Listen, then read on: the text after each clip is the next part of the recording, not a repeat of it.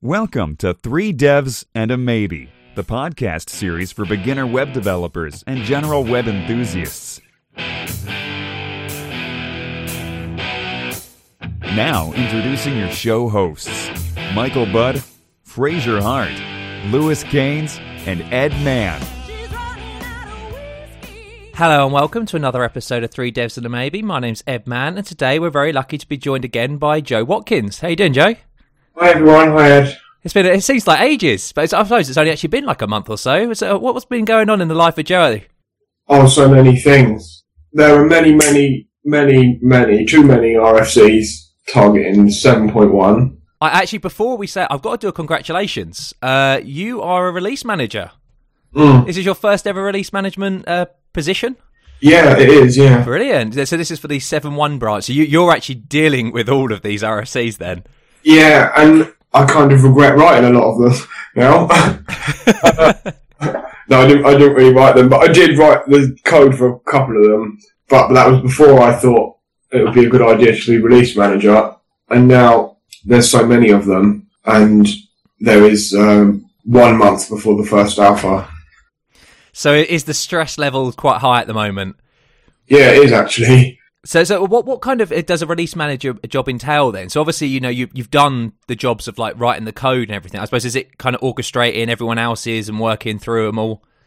Basically, yeah. It's um, it's basically um, you review the patches as they come in and decide whether they can go into your branch or not, and you have to package releases and do news entries and things like that.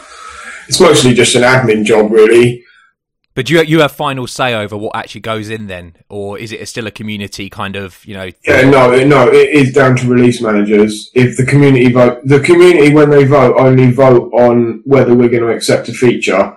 And although the authors might say this target is whatever branch, that's only a matter of fact, like implementation detail, because they got to do a patch against something.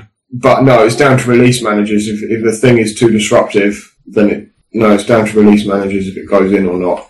But most of the time, I mean, there's no point in blocking stuff for no good reason.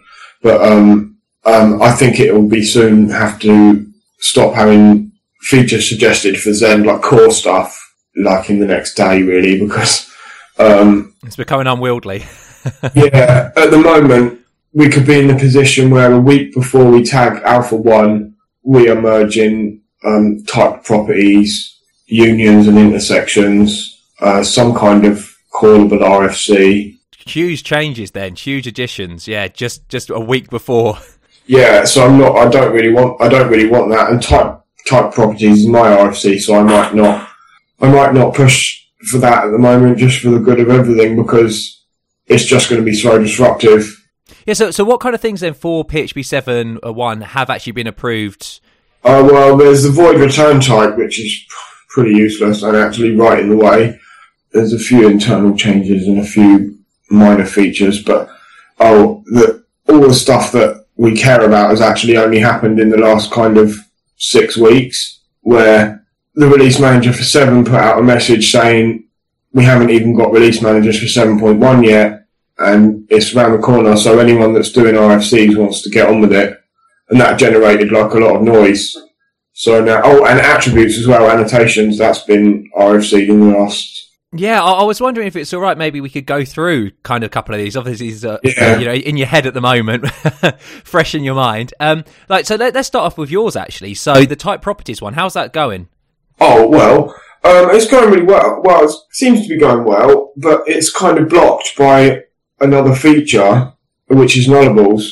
Uh, the type properties is just what it sounds like. I mean, types on on member member properties of classes so is it, is it blocked based on the implementation detail of Nullable then?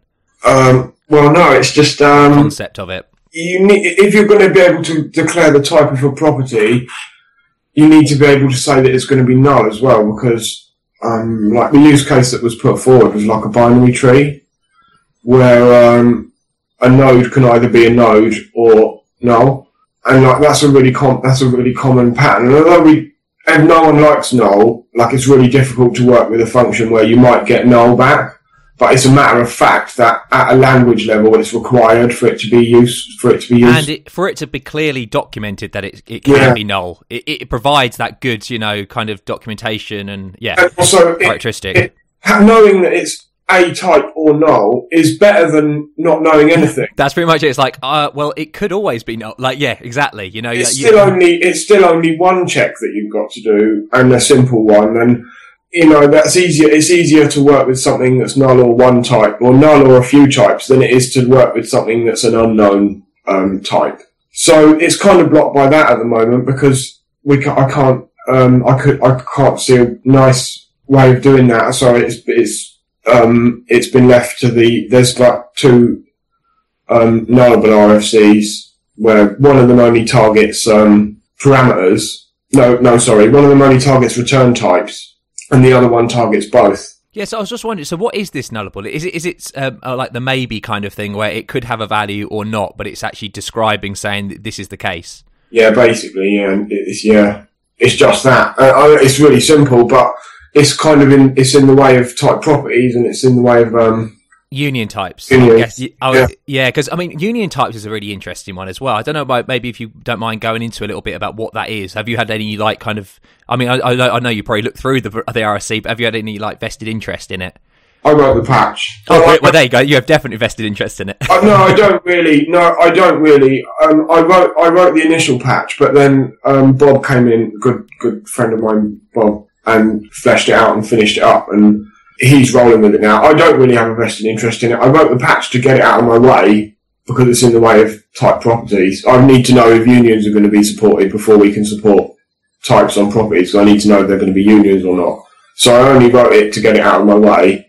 But I do like it. Well, I, I I have mixed feelings about it. On the one hand, it is it's it's easier to work with something if you know it's one of a specific type than it is no type. But on the other hand, if you're writing code that doesn't um, that is so loose that it can accept any one of these types or return any one of these types, then shouldn't that really be more than one method? And shouldn't you really have different code? Yeah, it, it's kind of the single responsibility goes out the way there a bit, doesn't it? Of like, is this responsible really for all these types? Yeah, I think yeah, exactly. It's very difficult to have one responsibility when when you've got to deal with lots because you might have the responsibility of the business logic of the class, and then also the responsibility of coercing the parameters into an acceptable form. So um, yeah, that's a good point, and I think this is a good use case with interfaces specifically because if you program against inst- interfaces, you are going to have methods that can deal with several interfaces, and it may it may you may not have to break any rules to do that, just because the interfaces happen to be similar, but they're from different sources. But maybe they've got different names, or they've got some different implemented, they've got some different detail, but you don't care about that in your method. That can happen, and it's reasonable. I suppose then you'd go into kind of duck typing kind of feel, wouldn't you? Where as long as it has that method, I'll call it. Yeah. So I, th- I think it's good in principle, and also it's bad in principle because um, it just it it does make bad things easier. What what other languages have you found that actually have union types? Is is C C plus plus one of them? No, no, I don't think it is. No, um, I mean obviously C has unions, but not in this sense. Yeah, because like C obviously has unions in that it could be one of many types. Yeah, but it's not the it's not the same. Like you you define a type, whereas it's not like on the it's a type def basically. But let me just let me just find the document I was reading um, when I implemented it. Because it is an interesting one. Why people? I mean, uh, were there other use cases that were brought up? You know, that would show highlight that this would be a good in, like idea. It's from Haskell. It's got com- it's got completely different um, syntax, but it, well, it's closer. It's closer to that than it is to C. Like in C, um, a, u- a union is one of any type, but you have to reference the right type, so you've got to give it a name still. Which is really, really super awkward. I mean, you can get around that with casting and stuff, but you, you don't really. You, you just end up typing the full name. What you want is to just get a variable by one name and know that it's one of a type without having to know. What type that actually is? Yeah, because otherwise you've still got to switch in the body of the method to, to reference the right, um, member. Like a union in C, the types have got names. So you'll have like um, union and then in, and then that'll be named I, and then a double will be named D. And when you reference it, you can't just reference the union address. You've actually got to reference the member by name. So that's really awkward. So it's like that, but much higher level where you just, you've got one, you've got one variable and you know it's one of these types or all of these types. So, uh, yeah, it, it's an interesting one. Obviously, we are going down very much the typed kind of, pro, you know, the idea of types is becoming ever more prominent in PHP. Um, and I was wondering, how do you feel about that? Like, do, do you think this is a good idea for PHP? Like, you know, I know it, it, again we've we've spoken about this in the past. You know, of like, you know, you let the language go for where, wherever people are going. Um, but do you feel something like this will add good benefits, or do you think it's just a nice to have? The first test I wrote was a test that used array and traversable because that's a problem in the language. And you write that and you think, wow, it solves this problem. That's it. Yep. But a good argument against it is how many of them problems are there that are created by the language? That's it. Yeah, that's a language problem as opposed to an actually domain specific yeah. problem that you're going to use it on a day to day basis. Yeah, you can't fix that in userland by writing better code. So sometimes the fact that a, an array it does not pass a, a traversable type in is annoying and it will get in your way in real good code. But I feel like there's probably solutions to these problems that we could introduce to cover the problems that we've created. And that would just encourage people not to follow our path mm. and write bad code. But I don't know if I'll vote for or against it because I like it. Um, it it's, it's useful, but I just, I, I, I don't know. I, I, I haven't decided whether I like it enough to actually want to work well, because it's interesting because obviously the rub is that yeah, it, it helps solve this one problem, you know, that's you know being generated, you know, out of the language itself. Um, but you know, a lot of always the discussion around RFC seems to be where is the practical use case for it.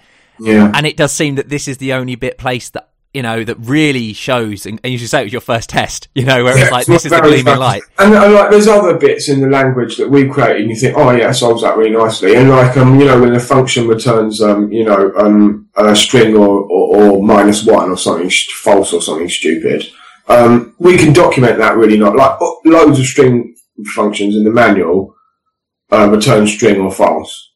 That's, that's that. It's nice, but um, no, it's really interesting. Obviously, you you're having to deal with this. So, uh, is it your say then, along with because who, who, are you doing this with? You, you were actually uh, with someone. Davey Shafik. Yeah. yeah.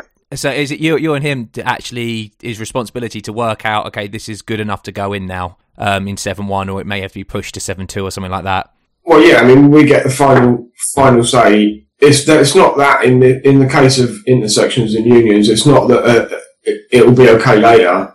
It's either it's okay or it's not okay. Yeah. Um, it's not, it's not something that's like got an implementation problem or is difficult or anything. I mean, it, it's done more or less. Although, um, the implementation is actually only a proof of concept. The RFC is going to wanting to do type expressions so that you can have like, um, uh, countable or, or traversable and a dog or whatever. Oh wow. Okay, that's quite complex. That goes into crazy type theory, doesn't it? I've actually got no idea how to implement that. I should say first of all, um, I've actually got no idea. Well, I've got no good idea. Obviously, obviously you can make it happen, but I'm a- I've actually got no acceptable ideas. Are you finding that with uh, using PHP 7 now, the language, it's a lot easier to do these type of things than it would be in PHP 5? Or is it relatively, I mean, different paths you'd go down, but they both would be as good? Oh, it's definitely easier. Um, now that we're getting to know it, uh, it is definitely easier to do complex stuff. PHP 5 is awkward. You have to do everything yourself, really. Um, but PHP 7, you get to work with this abstract, the, the, the, you know, the AST, and, and that's much easier. You can think, well, abstractly. You don't. That's you, it. Yeah, it's much easier. I mean, and another null actual thing is the null safe calls. Um, I know that's been around for a while, but obviously with the whole idea of nullable types and things like that, is that kind of is that something on your radar? You mean that the what they call the null safe navigation operator? That's pretty much something like that. Yeah, it's just the short circuiting. I really hate that. I think you can take it too far. The only time that's useful is when you've got like this and then the object operator and then 400 other Um, if you're doing these fluent interfaces that then may return null, which is quite scary in itself, like returning null is a bad practice, you know, like, yeah. having it that you could do this. Super duper hate that, and I, I won't be voting on that. Definitely not. It hasn't actually been pushed that hard recently. The pipe, the pipe operators. That's what I was going to ask. Yeah, because that adds on to the whole idea of these fluent interfaces. And Sara's, you know, that's something that she's been championing. So I was just wondering, like, would you mind explaining to the audience kind of what the pipe operator is and your thoughts and opinions on it? It allows point-free programming, which is uh, it's quite difficult hard to say. It's difficult to explain in words without. If I show you code, it's really easy to understand. When you write code and you um, say you're going to lowercase a string and then MD5 it, if you imagine that code in your head, it's kind of backwards you put the return first, which is the last thing you're doing, and then all of the functions are like inversed. That's it. It's a stack, isn't it? You have to think of, and then eventually it'll go up to what you want. And there is that. I mean, it's the whole collection pipelines type of feel, isn't it? Where you know you, you want to be because that's a nice thing Clojure does is that it has this idea of a piping thing, and and you can essentially just reverse the order where you're saying, well, I want to do this first, then I want to do that, then I want to do that, and and in the examples in the RFC, this is what it's exactly doing. You know, it says I want to map this, then filter it, and then do you know like I don't know MD5 etc. All these different things. Now, this is very good uh, on the one hand because, as you said, it's more. It's to some people it's more logical to read. Although to me it's a bit jarring because all code is backward. All code is that way. Yep. The way that I said it was backward. It is backwards when you look at it like English or, or spoken language, but actually, haven't you trained yourself to read code like that anyway? So it's not really like a huge problem. It's not like every line of code you ever see, you have to write it down. And, and helper variables. I mean, this is the yeah. trouble with these things is that it, it, I, I feel I, I really like the idea, but I do see that it could become these big, long line transformations that yeah. just become like unwieldy. Um, and you know, one of the things you can do to mitigate this is if you have a, want to do a couple of transformations, is to put in some helper meth- uh, variables or helper methods that help describe these transformations, intermittent trans, you know, transformations. Yeah. Um, and I think maybe this kind of syntax would I don't know, really kind of force people to think, oh no, I can do it all in one nice, you know, block. And it's like, well, this makes no sense to me. What is it actually doing? So it would be again up to the discretion of the impl- of the actual programmer to say, no, I need to split these up. Um, it's one of them things where you can think of a case where it would be really nice for you, but you can also think of a library that you would really hate it if if it used it. That's it. Yeah. Uh, you wouldn't want to download a component that was just full of pipes. You wouldn't want to do that it's difficult to debug. And now, I've heard people say it's not difficult to debug, but I'm going to stop everyone there. It really well is. Uh, I wrote a debugger, and if a variable doesn't have a name, then you can't watch it because yep. it doesn't have a name. Um, and you can't include it in any expressions because it doesn't have a name. So, so, how does the implementation actually work? Is it just rewriting that into what would normally be considered, you know, what we would normally do into stack form? Yeah, basically. Um, yeah, it's just like just using a replacement, pretty much of the double uh, dollar sign, and just saying whatever the return with that is, put it there. Yeah. It's using it as like a placeholder for yep. temp variable sort of thing.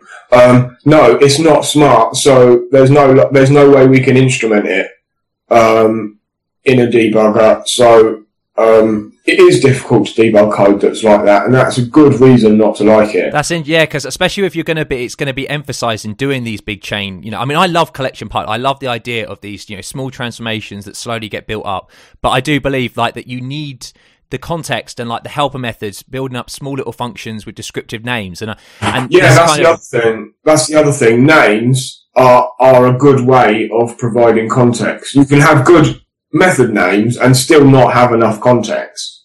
Um, that's another that's another good point. Yeah, variable names are good context. And I mean, like, like you say, though, again, it's one of those things where you can see a very good example of how it, how nice it would be. But even in the RFC, I did think that is quite a lot of work it's doing. Like it's doing a map, then filter, then you know whatever. And I know it's just trying to explain the concept as opposed to being good code. Like I know that that's some people they oh that's rubbish. Yeah, that's, a, that's, a, problem with RFCs and yeah. example code. Yeah, you know, I mean, I know it's just trying to highlight and ex- exercise the actual thing, but it does show. I think actually this is what people may start using it for, and yeah. it could just become unwieldy. And I know it can tell a story if you play for it all the whole way through, but it's not very specific to the the actual problem you're trying to solve, which is then you know you, you cater towards it through using i mean the way i would do this is you know you'd have like small variables you know you'd build up have these small little helper variables within that single function that slowly build up the story of what's happening through that transformation i always think i mean this is quite i've not seen i've not seen a thing like this before and whenever i see something like totally new.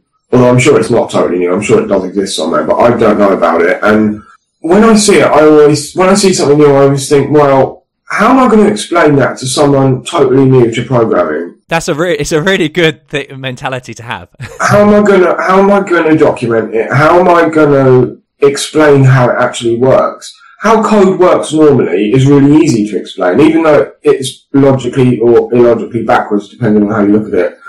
It's easy to explain why it works like that, why it looks like that, no matter what way around you think it is. This is not so easy to explain. Well, it's doing the complete inverse, isn't it? It's doing everything against what you normally perceive to be correct, like within like a stack form.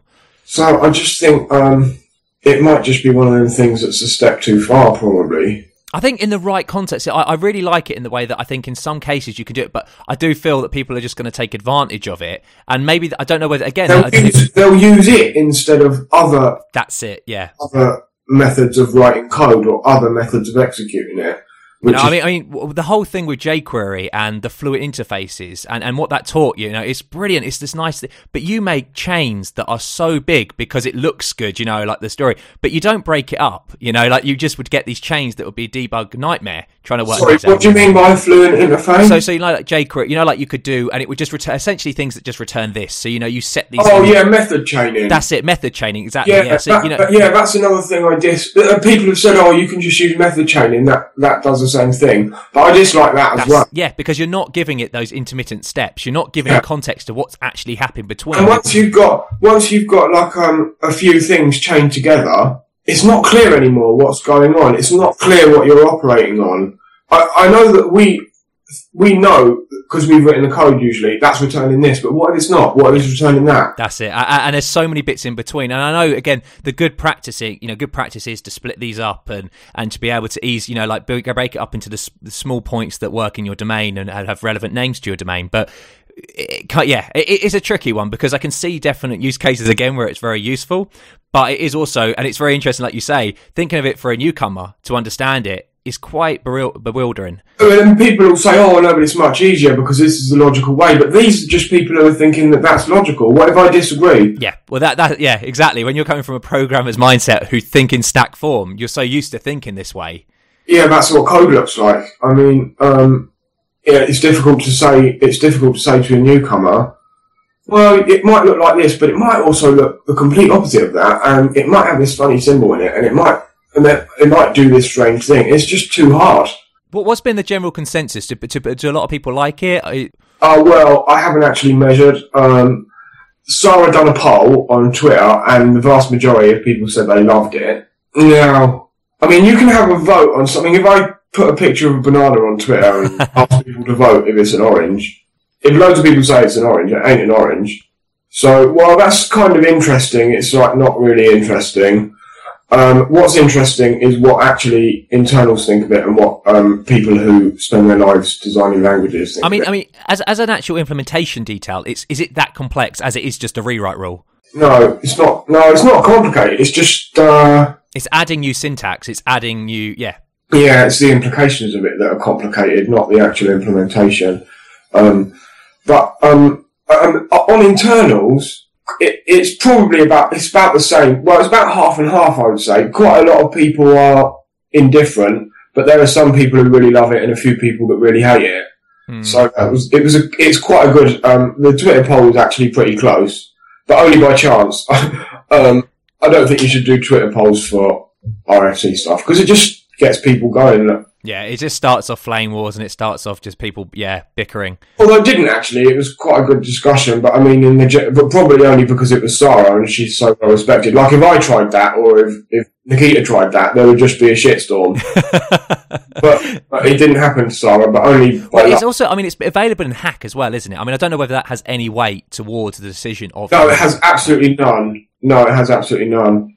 Hack is a separate project. Completely different. It's not anything to do with the PHP core. Yeah.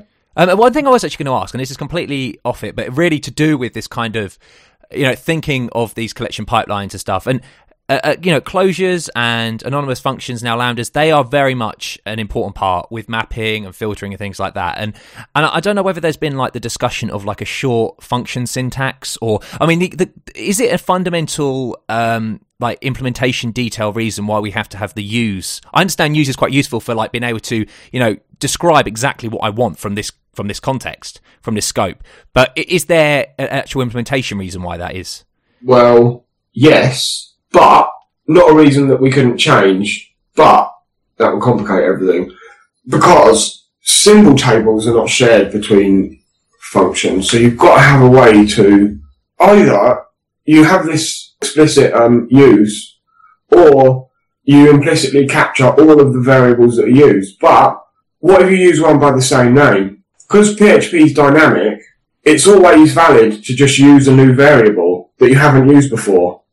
So it's very difficult to tell statically if you, impossible actually to tell statically if you meant to do that or not. I mean, you might be able to use some, some string comparison algorithm that tells you if things are similar and then raise a warning if some variable name is similar to some other name. And you think, oh, that's a good idea, but all variable names are similar and that would just trigger a billion warnings until the end of time. So I'm not, um, I, I don't object to the explicitness of, of use. I think the alternative would probably be worse. And, and, I mean, like so, so smaller wins, such as like shorter like declarations of functions. Um, you know, like you see in like ES6 and things like that. Like, is that something that's been discussed? There was a short closures RFC written by my good friend Bob, and it did the implicit capture thing, but with the restriction that a short closure can only be one statement. So, ah, so it would be its own return statement as well. It would be very good for things like predicates and things like that using filtering. Um, now, I actually like this, even though it captures the variables, because it's one statement and it's not difficult to reason about one statement, no matter how complex. So, um, I mean, within reason, no one, no one's going to find it difficult to read one statement um, and see where where the variable collisions might happen. So it's kind, you can kind of accept that. Um, but it was actually kind of poo-pooed because of that. Because, um, but, but then if you add the use, you kind of lose the short yeah, I suppose that that is the. Th- I mean, you could. I mean, getting rid of function would be nice. Even yeah, it, it would. People have said, "Oh, why don't you use FN?" But I mean, uh, do yeah. I want to? do I? Do I? I mean, my fingers are trained to type function yeah. pretty fast. Uh, How about? I mean, I mean, the ability to be able to, you know, uh, if you do only include one statement, it being a return of that. I mean, I know that's very Ruby esque um, and, or maybe even a special syntax for that within a function that you know so it would save you from within the block having to open up curly braces doing a return and whatever. But even that actually i can't think of it that much win. Yeah i think the short closures the rfc was only single statements because then it, it when you start it doesn't really make sense to have it on block. If you've got a block of code it probably deserves like some kind of name and maybe an entry point, a clear entry point. Mm. Uh, so I mean, so uh, I mean, uh, the general consensus there was because it was doing this implicit capturing of the variables that yeah, people, people, didn't want it. People didn't like that, no. and because then obviously bringing use back in, it's like, well, do you get the same benefits yeah, out of that? Anymore, yeah. That it's a very tricky one, isn't it? Because a lot of people who comes to PHP are like, "Oh, why do you have to do this?" And and there are win, uh, wins both sides. Like one, it's very nice to know what is actually getting used from the from the scope, you know, from the external scope within this closure. Like it's very nice to explicitly say I'm using these. Um, you know, and, but but I can understand it's the case of like you know when you do just want. I mean, these transformations where it's very simple little lambda functions, little predicate functions. Do you really want to have to include all this boilerplate? And it does make. I mean, even in that example, it shows the mess that you can get in.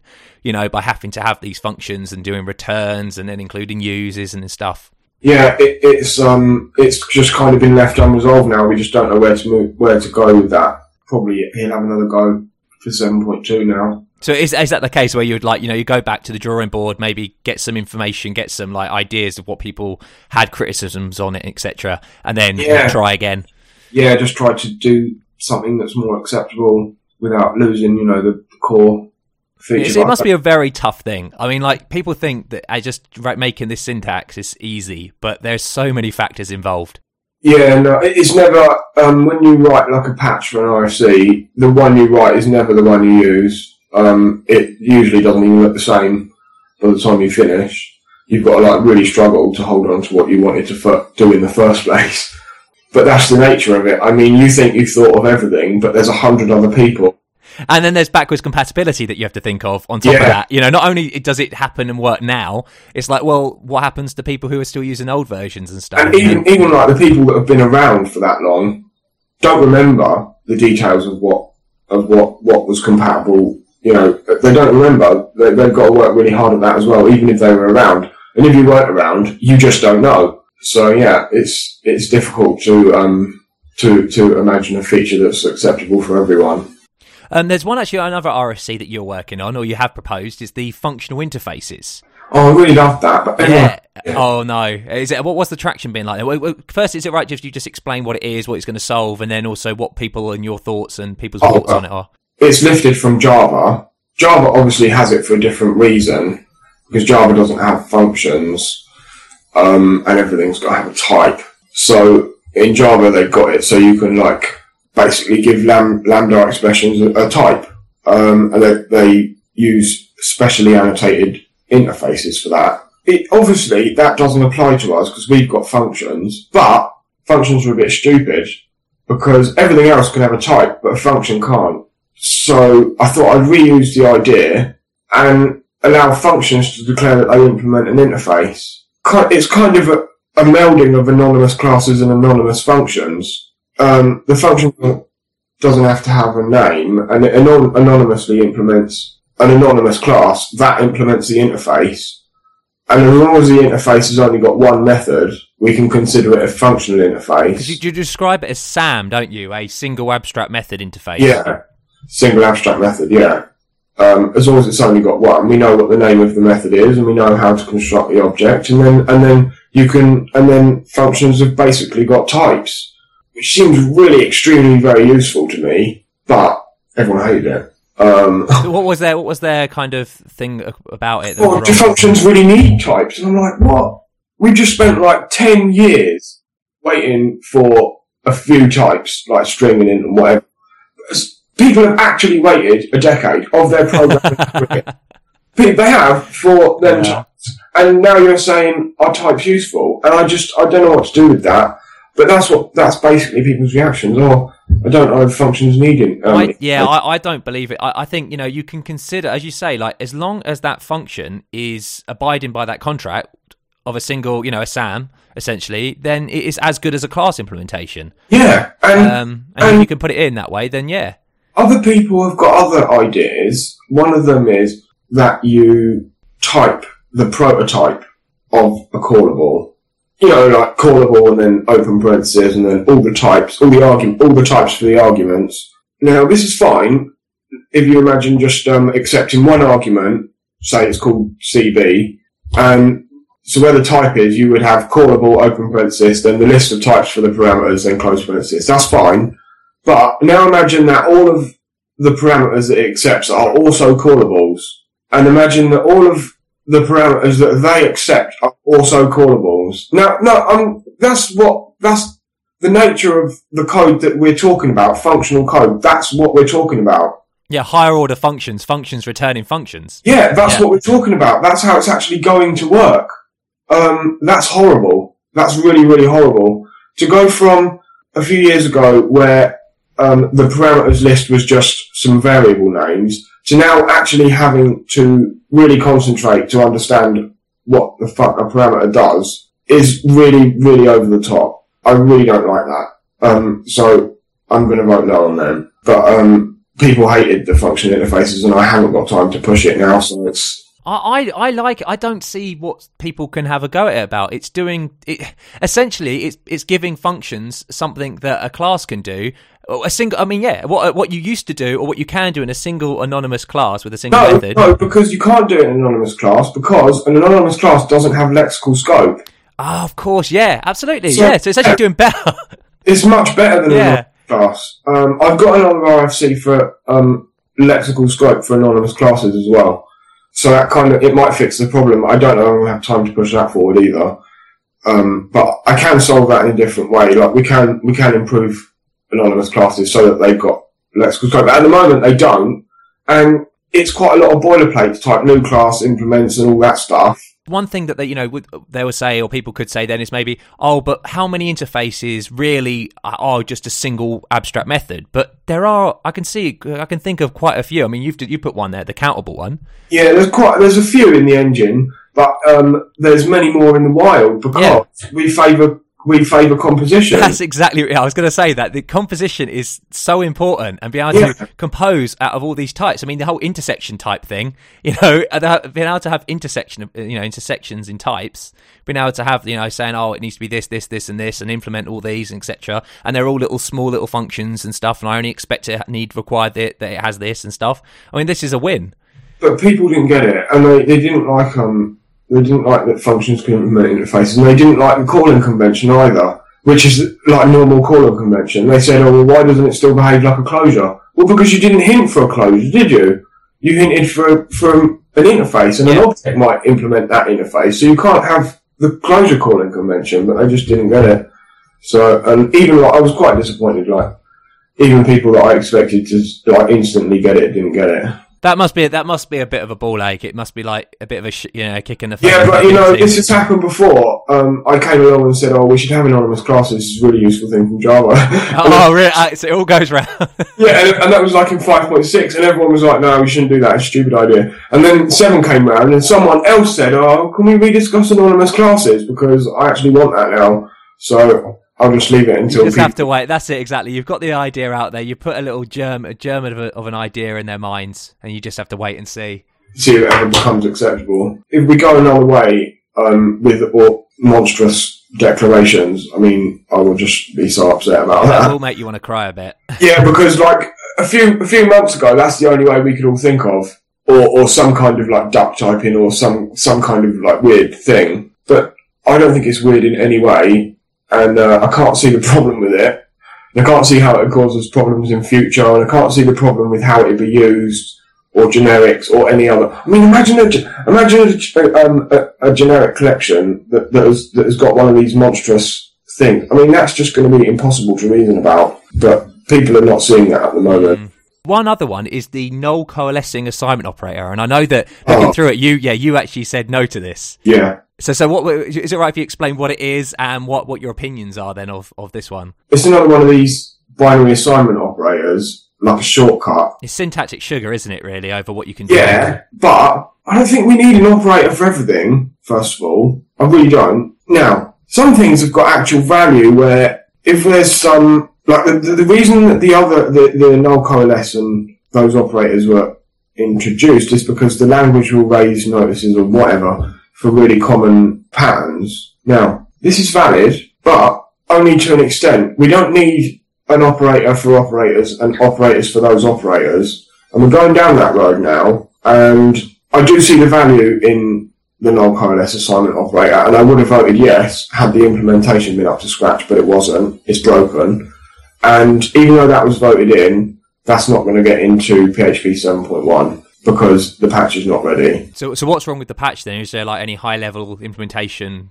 It doesn't work. We took it to voting, and Nikita and myself and Bob all pointed out that there's something wrong with the patch, and it still went to voting. It still went through voting. Everyone still voted for it, and uh, I just don't really understand that. I think maybe even Nikita and Bob actually voted in favour of it, but even though they knew the patch was broken, I just don't really understand that. Yeah, because I mean, the, the idea is you, if you're giving a patch, you want to make sure that is that patch is Yeah. right. I mean, the voting. So uh, with the voting, then is it? I'm voting for not only the idea. If it includes a patch as well, I'm also voting for that patch to be the implementation for that idea. It's not one or or the other. Different people will give you different answers to Ah, that. right. So there's not really a clear, definitive Um, answer to no, that.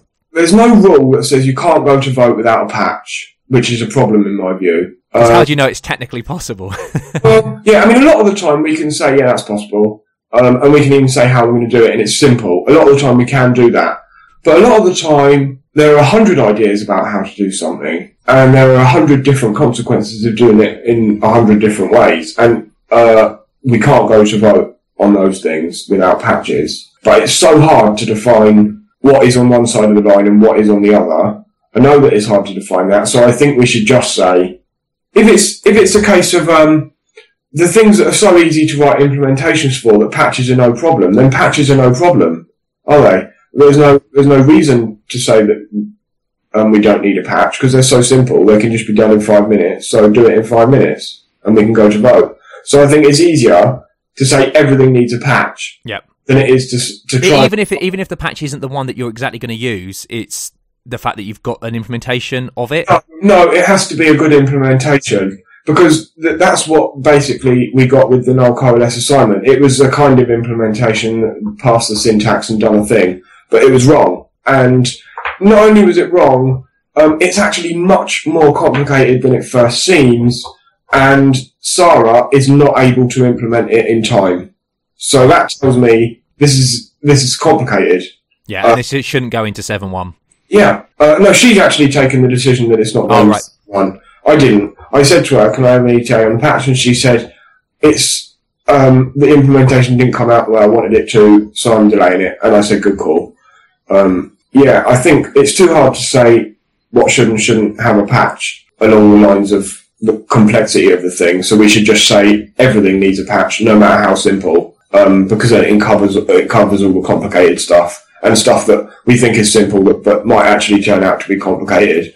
So people will give you different answers. There's no there's no like hard and fast rule. So yeah, that, and that then obviously not having a, actually a strict rule then provides this flexibility of getting into these problems. Well, all it says on the guidelines is um, that you won't have much chance of being accepted without a patch. It doesn't actually say you have to provide a patch. I might, I might, I might see if we can get that change because it's just hmm. not realistic anymore. Yeah, I mean, it would be interesting, yeah, seeing what people would say because I don't really know what people have got an argument for. You know, I mean, yeah, it, it- you should be discussing an implementation that is up to scratch that actually worked and the actual proposed idea, not one or the other. Like it's something so complicated that there are several decisions we need to make before a patch can be even thought of. But you know that the idea is good enough to warrant Yeah, time then do voting. Yeah. Then do voting on those things first, and then present an implementation when you've got your implementation. But um, people don't. Um, people think it's some kind of freedom to vote without a patch. They think it uh, should be allowed, so that anyone can come along and just suggest this thing, and that's really admirable. But it doesn't actually work. Uh, there's actually two other patches, uh, two other RFC, sorry, that would be really interested to talk to you about. Um, uh, and one of them's been around for a while, actually, but I, I really like the idea. And, and it comes from the Java world and things, and it's the idea of being comparable. Oh yeah, And I'm just wondering, like, what your thoughts are of that. I mean that hasn't only been around for months. I mean that has been around for years. years. Well, my thoughts on it are that I mean we should have something like that. Because it Uh, just it, it, it just helps so much with especially with domain logic, you know, being able to say some, you know, comparing something and encapsulating that comparable, you know, how you compare it. Yeah, it, it's a core thing, but it's not as simple as it seems. What do you mean by compare? In a dynamic language, compare equal doesn't mean anything because you can have a string and an int that are the same in a dynamic language, but they're not the same, and you can't. Um, I suppose with the coalescing and things like that. yeah, um, I suppose, but but in in, a, in the concept of like a class based system where you have the idea of say a user or you know a certain you know abstract concept, and you want to be able to compare that, and it provides uh, you know a quality method that allows you to prov- provide in the, the subject, and based on that subject, you're able then to work out where it actually stands. well, what if it's a different type? You can, I mean, you could, in, in theory, then type hint on that. But if it is a different type, then you just have to throw and say get out. Well, But what if it's got exactly the same property table? It's not as, it's, um, the simple case is comparing scalars to objects. Like if you want your object, like say you've got, um, some abstract number,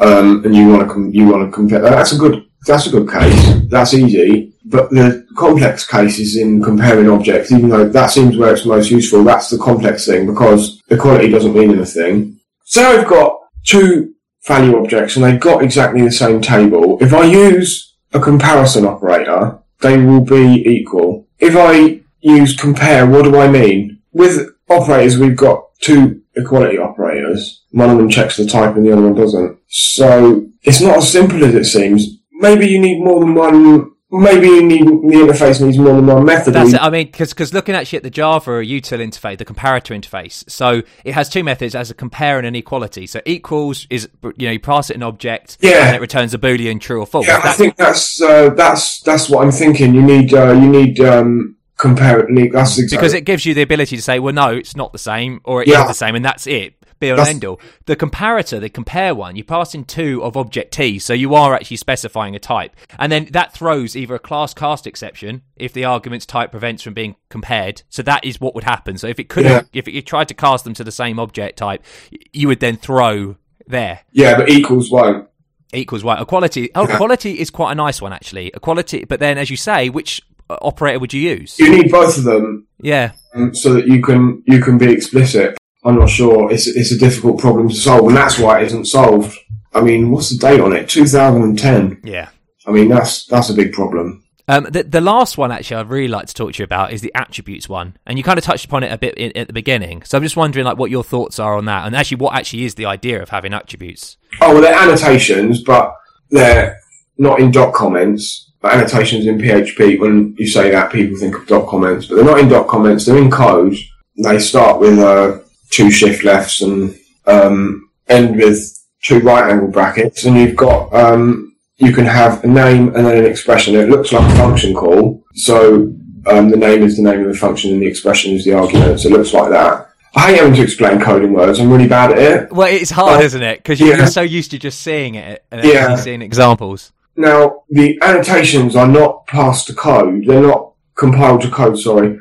They're only passed into um, abstract syntax, and then you can fetch the attribute. So you can have them on like um, the same levels as you can have doc blocks, so function, class, file, and then you can fetch them using reflection. You can only fetch the abstract syntax with reflection. Then you need some other engine um, in userland or an extension to process the abstract syntax and make. Ah. Um, so, so what is the actual win of this? Because it seems like just metadata attached Yeah, to it- things. It is, but it, um, it seems like it's not a win because we've already got annotations in doc blocks, but they don't actually use the PHP parser. They've got like their own language. So the main idea, Dmitry says, is so that PHP can be used as the language for the metadata. But how the metadata is executed or processed is not down to Zend, which I think is quite clever. Um, it's quite a good idea, but there is a danger that we'll end up with like Zend annotations and doctrine annotations, and but there's already that today, and it's like, well, who cares?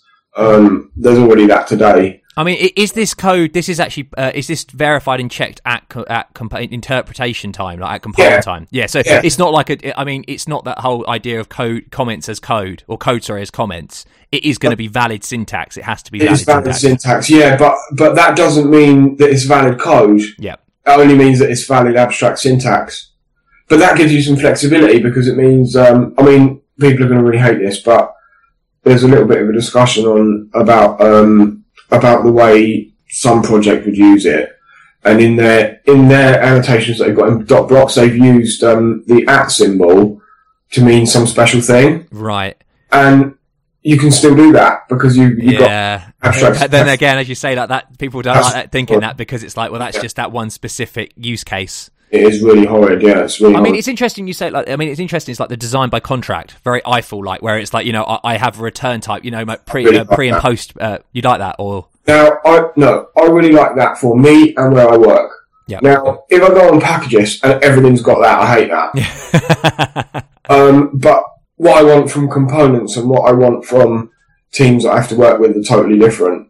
When applications get to a certain size, and there is no GitHub repository that's this size, but when proper applications get to a certain size, it starts to become advantageous to have design by contract because it's a way of kind of disseminating information through the teams and it establishes this like everyone's got the standard where you should write doc blocks, you should have comments, but they just get forgotten about and they get out of date and they don't mean anything. th- this is code that gets run, and if it's out of Yeah, date and doesn't work, and, you and you, can, you can actually use it like at runtime and th- th- this doesn't make sense if you're just talking about a thing on GitHub, but uh, if you're talking about millions and millions of lines of code and hundreds and hundreds of programmers, anything you can do to kind of push everyone in the same direction and it, it also it, it it informs you of the behavior of that as well as anything. Because like an interface tells you it defines you know it's actually that it, it abides by the contract of oh yeah I, I get this type and I return this type. But it doesn't tell you exactly what happens or what I expect the actual type you know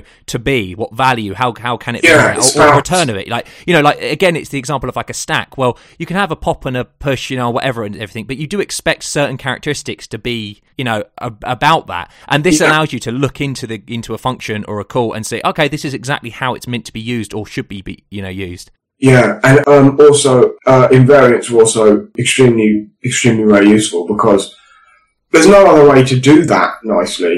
If you want to keep checking the state of your class. You can write it as business logic of the class, but is it business logic of the class? Don't you then have every method having more than one responsibility? Well, yeah, because you're having the guards. I mean, this is the the annoying thing is people are very. Some people are very safe. Like what they'll do is they'll have a method. They'll come in straight away and they'll guard to make sure everything in that method is safe. And then at the end, they will have to do the same thing of guard asserting that everything that I expected, you know, it to be returned. And as you say, like the single responsibility is is it that job of that class. You know, the action action inside of that is the job of that class. But something wrapping it should really protect in that. I would, I, I would, some people say that single responsibility only applies to classes or objects, but I don't. No. Uh, I don't think that creates very nice code. Um, and I'm pretty sure by the letter of the, by, by the actual definition of the, the term, it does mean functions. Yeah, it, it, it's essentially it's a unit of thing is a single responsibility. You know, you can you can look at it whether you can look at a macro or micro level. Yeah, a, a function is a unit and it should have a single responsibility. And if you've got guards on the entry and guards on the exit and guards in between other statements, then that isn't a single responsibility and there's no escaping that. And it is difficult to, people won't write code like that. They don't want to. No. Um, cause it's difficult to think about for them. Well, it's it's it's it's muddling the space as well, isn't it? As you say, because it's doing multiple things. Like if I have to see a, a function that has these pre and post conditions in the actual code, it gets very confusing. You're like, well, hang on, where's actually the logic going on here? Oh, it's the bit in the middle. Uh, even if you accept that you're going to have to put guards in your code, what about if you inherit a class? How are you going to inherit the guards from another method that you're not executing? Yep. that are supposed to be verifying the state of a property. You can't do that. It's impossible.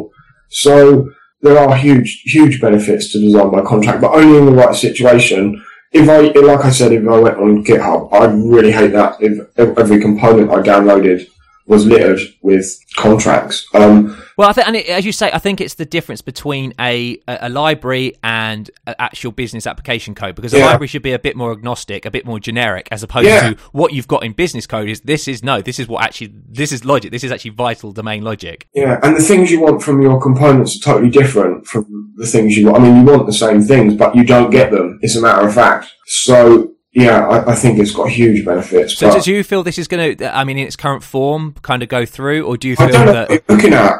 What are you looking at? I'm looking at the attributes uh, RFC? Oh, the attributes. Yeah. Well, I mean, it doesn't actually implement design by contract.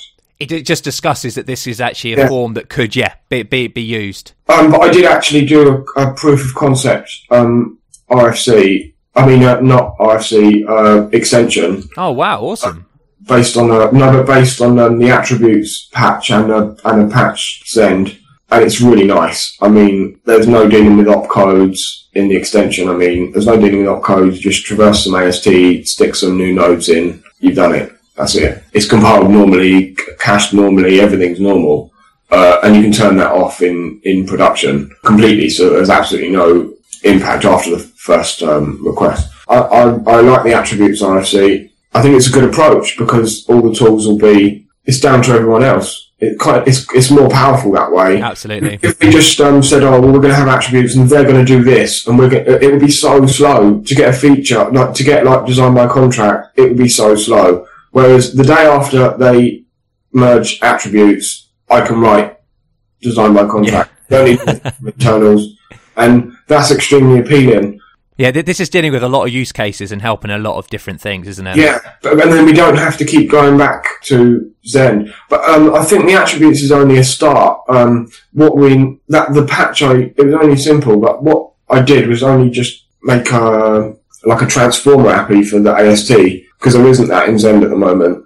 If you want to do something to AST, you have to do something to whole files. That's really awkward and really slow. So uh, I, I think what we want is like a mixture of attributes and like a, a hookable like compiler, and then we'll be able to have really really powerful stuff. Like not in well in userland, I mean it will be slow, but you could do it in userland. It means we don't have to keep going back to Zend and saying, "Can we have this feature?" And Yeah, that'd be really powerful. yeah. So I hope that I hope attributes gets in, but I, I hope it's not. Um, people already use annotations in like doc blocks of annotations, and um, so I, I can't. Maybe it won't get any worse than it is now because we've already got annotations now, and people say, you know, we introduce something, it's just going to be used the same way as it is now. Like the union types, people type, people put union types in their doc blocks now, and, and the argument is that it won't be any worse than that. And then someone posted a, a, a file that had this horrible, horrible thing in it with like 14 different types or whatever. um, but yeah, maybe it won't get any worse than it is now with annotations. We do already annotate code, and it's just it's just a way of using PHP to do the um, as the actual language uh, for for the meta programming rather than rather than having to invent a new language for every project. I mean, you still have to have like a, a new processor for, for, every project, or maybe they'll share some common ones. But um, I think that's better than trying to get all this stuff into Zend.